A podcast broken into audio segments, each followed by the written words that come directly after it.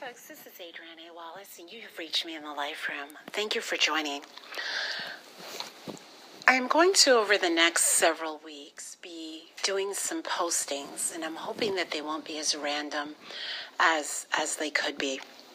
But I'll be doing postings around different things. And one of the things that I want to do this posting on, and this should be no more than five minutes long, is I want to talk a little bit about um, what our tendencies are and what I observe and see that our human tendency tends to be, and not, not just human, but specifically adult humans, and, and what we, we have a tendency towards. Along with, with getting ready for the next thing, we have this tendency to look at other people's lives and see in their lives what is missing in our own. And nothing perpetuates this this this madness more than social media. And don't get me wrong, um, social media is an amazing tool. It's a great tool. I think it's important to understand the psychology of humans today, um, how people live, to observe different cultures, to entertain each other, to exchange ideas and philosophies and thought, and and really spur awareness. But nothing perpetuates the ill of looking into other people's lives to determine what is missing from our own as much as social media did and does.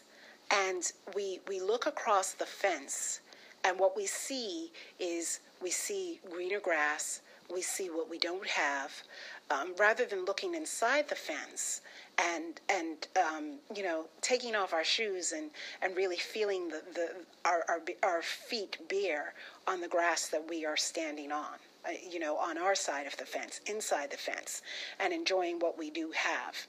And when we look over the fence we move we move ourselves into this place better known as lack because we think I don't have this, I don't have that, I don't have this, I don't have that, and it's it's not the the right way to be. It's not a not a gracious way of being as an adult human being.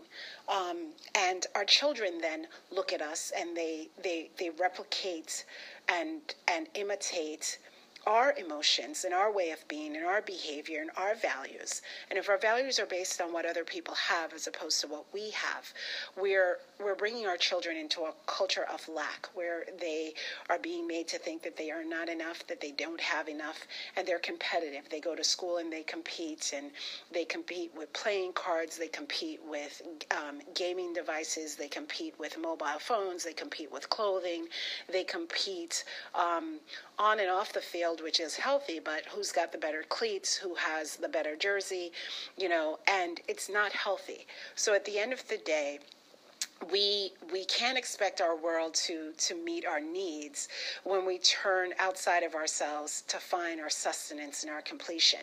We expect our partners, for instance, to fulfill us, our jobs to meet our needs, and success to solve any and all of our problems. And when it doesn't, we continue to play the if only game. So if only I had this, if only she were like that, if only he was like this. And the truth of the matter is is it's just a game. And in playing this game, in this game of looking for one more thing, we are we find ourselves in either a, a game of planning or regretting. And the, the, the distance between planning and regretting is being. We simply need to be. We need to be in the being game. Let's be who we are. Let's be where we are. Let's live boldly in our essence today as we are on this side of the fence in our own grass. And that's important because we we do a bad thing to ourselves when we let our contentment be managed by all these uncontrollable value, variables that are on the other side of the fence. As long as we think that satisfaction comes from an external source, from other people, from outside of ourselves, we will never be content. We will never have enough. We will never be completely happy looking outward for fulfillment will always disappoint us and it will always keep contentment one step out of our reach. So, no planning, no regretting. Let's just be. Today, let's just be. Because getting ready for the next thing is, is not the right thing.